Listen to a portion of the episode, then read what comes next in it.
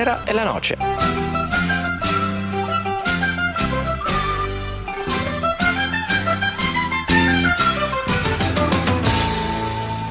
Ben ritrovati con una nuova puntata di Tenere la Noce. E il Purito vi sta parlando dagli studi di Samba Radio in via della Malpensada. In regia sagace e astuto il loco ci accompagna anche in questo nostro viaggio lungo la storia dei mondiali di calcio. Se vi siete persi la prima puntata di questa speciale rubrica, non occorre fare altro che scaricare il podcast da sambaradio.it e naturalmente seguire le pagine social della Noce del DS. Così facendo potrete rimanere sempre aggiornati sulle nostre nuove storie, storie interessanti, storie di vita vissuta, ma soprattutto storie di sport, come lo intendiamo noi. Partiamo anche oggi da un anno, il 1934. Il campionato di Serie B 1933-1934 appare unico nel suo genere. Per la prima volta infatti viene modificata l'intera competizione. Si decide di annullare le retrocessioni di Atalanta e Pistoiese, allo scopo di aumentare le squadre partecipanti a 26 e suddividerle in due distinti gironi.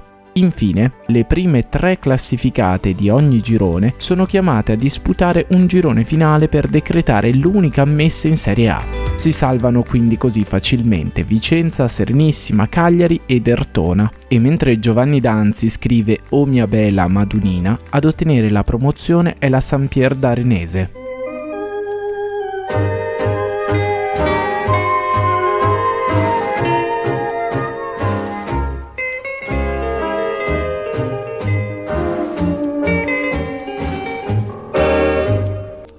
Bella Madonnina che te berrine de lontà tu t'adora e vicinina ti te domina et mila. Sotto a ti se vive la vita se sta mai coi mani in mano tutto il mondo in gran paese sem d'accordo ma Milano Leon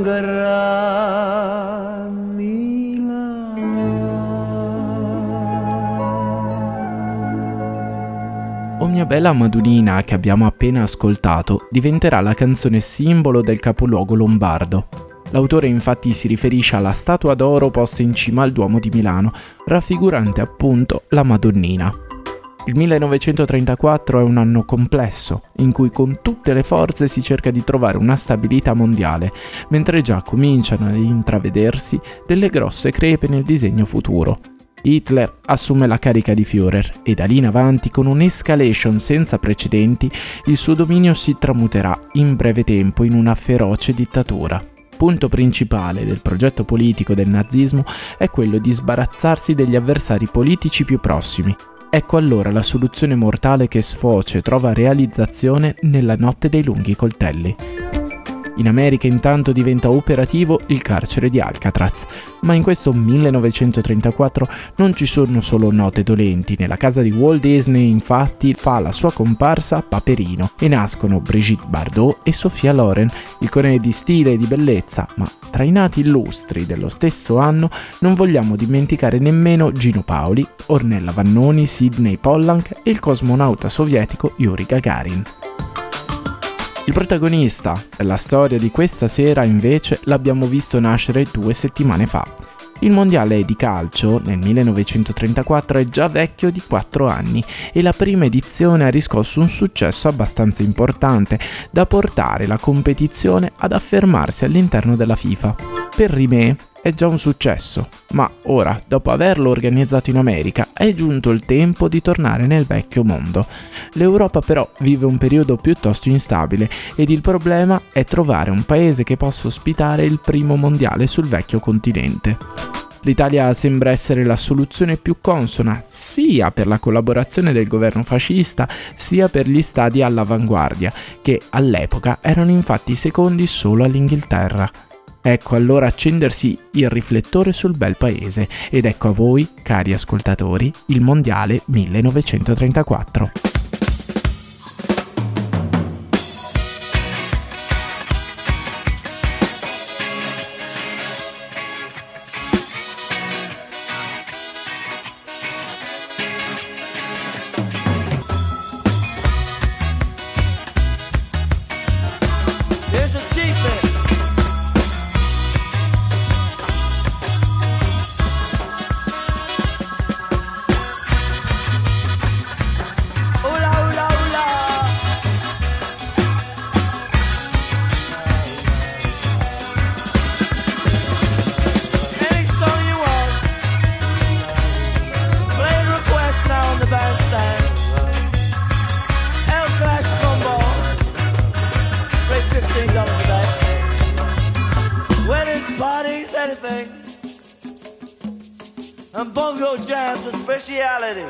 Oltre ad essere il primo campionato del mondo disputato in Europa, quello del 1934 fu anche il primo torneo per cui si disputarono delle qualificazioni, alle quali prese parte anche il paese ospitante.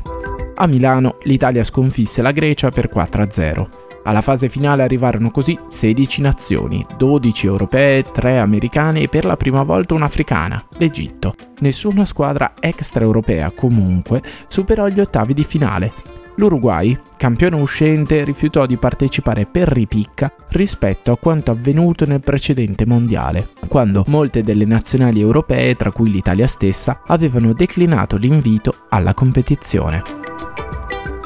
L'antefatto di maggior pregio di questo mondiale va però proprio ricercato in quella mitica finale del 1930 che abbiamo raccontato due settimane fa, eh sì, perché se allo stadio del centenario si è festeggiato l'Uruguay, a Buenos Aires intanto si gridava al tradimento. Un tradimento che secondo tutti porta la firma di Luisito Monti. Monti è il top player dell'Albi Celeste. Viene soprannominato Doble Ancio, armadio a due ante per la conferenza toracica e le spalle grandissime. Giocatore impossibile da spostare e una vera e propria diga in mezzo al campo. Il centro mediano è un ruolo fatto su misura per Luisito, che riesce, nella sua fama di trinciagambe, ad intimorire pure Anselmo, attaccante dell'Uruguay. Ve lo ricordate? Eppure in finale Monti gioca male, malissimo, e la sua prestazione, letteralmente impalpabile, si rivela decisiva per il risultato finale della partita. Una cosa inspiegabile, se non fosse che la sera prima della finale qualcuno ha infilato sotto la porta di Monti una busta con una minaccia di morte rivolta alla sua famiglia. Quel qualcuno, come verrà ricostruito anni dopo, indossa la camicia nera ed è al soldo di Benito Mussolini. Il Duce infatti vuole che il fantastico centro mediano venga a giocare nel campionato italiano, ma annichilito da quella minaccia Monti perde la finale del 30 e praticamente si ritira dal calcio giocato per aprire un pastificio. Ma si sa, al cuore non si comanda. Il calcio fa parte del DNA dell'italo argentino e quando, un anno dopo, gli arriva la chiamata della Juventus, i 92 kg che Monti si porta appresso non sono un problema e promette ai dirigenti juventini di dimagrire in tempo per la stagione successiva sul raccordo anulare i ragazzi di ieri. Perché quando te ne vai è davvero come se capissi per la prima volta l'uomo che sarai, perché tutto quel che hai prima o poi lo perderai.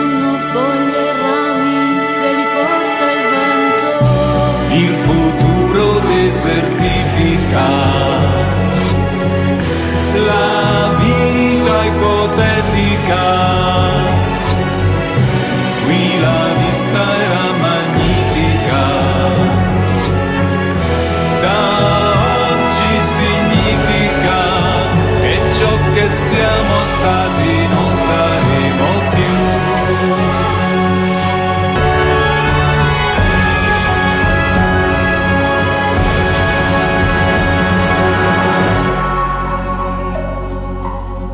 Monti, dal 1931 fino a quel fantastico 1934, è un figurino. Si allena e si danna l'anima per tornare a risplendere in mezzo al campo e ci mette poco a finire sul taccuino dell'allenatore della nazionale Pozzo. Vittorio Pozzo è un uomo d'altri tempi. Quando gli affidano il ruolo di commissario tecnico, non vuole stipendio, ma solo rimborsi spese. Ogni sabato parte e gira per tutti gli stadi d'Italia per vedersi i giocatori. Poi rientra la domenica sera e il lunedì è in ufficio. Giornalista impeccabile, Pozzo, ma anche allenatore da camerata. Vuole che i suoi giocatori siano un plotone in grado di eseguire pedissequamente ogni suo ordine. E così i suoi ragazzi diventano i ragazzi di tutto il mondo. La carta di Viareggio del 1926 permette ai giocatori nati da genitori italiani ma residenti all'estero di giocare per la nazionale italiana. All'estero ci vedono come dei saccheggiatori dei migliori supermercati calcistici, in Italia invece siamo la nazionale degli Oriondi, e alla corte di Pozzo arrivano oltre a Monti anche Orsi, Attilio De Maria ed Eric Guaita. I convocati sono praticamente un tutt'uno, un gruppo di amici e compagni di avventura. La speciale alchimia appiana persino le rivalità tra Monti e Schiavio, una rivalità nata da un intervento criminale dell'Uruguagio nella prima di campionato del 1931 tra Juventus e Bologna. Combi, il miglior portiere in circolazione, si vede soffiare il posto da un giovane promettente Ceresoli, ma Arcari durante un allenamento lo azzoppa ed il giorno prima dell'avvio del mondiale Combi torna ad essere titolare. E poi c'è Peppino, o meglio Pepin. Giuseppe Meazza è semplicemente un giocatore di un altro pianeta. Averlo in campo significa partire dall'1-0, come dice lo stesso Pozzo, presentando la squadra di eroi che vanno a giocarsi questo secondo campionato del mondo.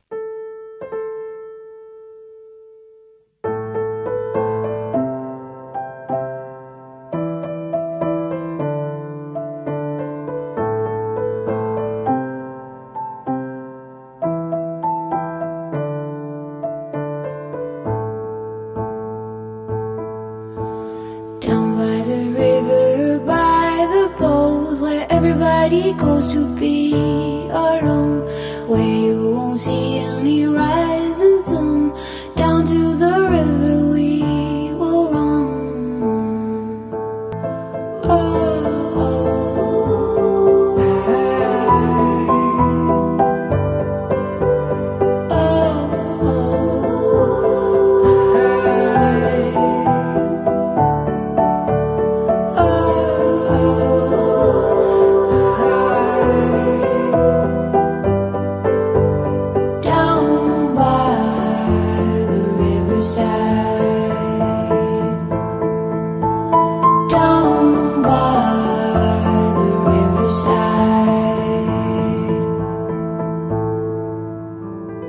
Stati Uniti, Spagna, Austria e Cecoslovacchia. Il cammino della nostra nazionale non è certamente di quelli in discesa. Il percorso per il secondo turno appare impervio e ricco di ostacoli. Se la prima partita contro gli States viene archiviata con un 7 a 1 categorico, da lì in avanti si fa davvero dura. La Spagna di Zamora è fortissima, nemmeno Monti riesce ad arginare le furie. Ferrari risponde a Riguero e la partita finisce in pareggio, 1 a 1, e ci tocca rigiocare. Nella rivincita inspiegabilmente il più talentuoso degli iberici, leggendario portiere Zamora, non è presente in campo. Turnover presuntuoso? Pressioni del regime? Il mistero resta, ma intanto l'Italia se ne va con un 1-0 firmato Meazza. L'Italia se ne va in semifinale, dove trova l'Austria, il Wunder Team di Mr. Hugo Meisl. Vecchie conoscenze di Tenera e la Noce entrano in scena. E proprio carta velina Mattias Sindelar preoccupa particolarmente Pozzo e i suoi ragazzi. Se ne prende cura Monti, che in questo mondiale sembra più un John Dillinger che un calciatore. Un intervento dell'Uruguagio e l'austriaco non si avvicina più di tanto all'area. Finisce 1-0 e le porte della finale si spalancano davanti agli azzurri. Pronti via e la Cecoslovacchia va in vantaggio per 1-0 e l'attaccante Svoboda, massacrato dagli interventi di Doble Ancio, riesce pure a colpire un palo che poteva essere il raddoppio. È questo lo sliding doors della finale, perché al termine dei 90 minuti il tabellone parla chiaro, 2 a 1 per gli azzurri e primo mondiale in saccoccia. Il mondiale del 34 vale la prima stella sul petto della nazionale italiana, una signora nazionale peraltro, anche se aiutata e sospinta dalle intromissioni più o meno lecite del regime fascista, come la storia ci ricorda. L'ultimo atto di quella magnifica nazionale si disputa ad Highbury Park, dove gli inglesi, come al solito, ospitano i campioni del mondo uscenti. Poco importa il risultato finale, dalla battaglia gli azzurri usciranno sconfitti per 3 a 2, ma quello che conta è uscire dalla nebbia londinese a testa alta e Monti e compagni saranno ricordati per sempre con il soprannome di Leoni di Highbury Park. Siamo alla fine, ma tra due settimane si replica con le nostre storie mondiali. Io e il Purito nel frattempo vi invito ad ascoltare e scaricare i podcast da sambaradio.it e ringrazio il Loco in regia sperando di sentirvi la settimana prossima per un'altra puntata di Tenere la Noce, con un'altra storia interessante, un'altra storia di vita vissuta, ma soprattutto un'altra storia di sport, come lo intendiamo noi.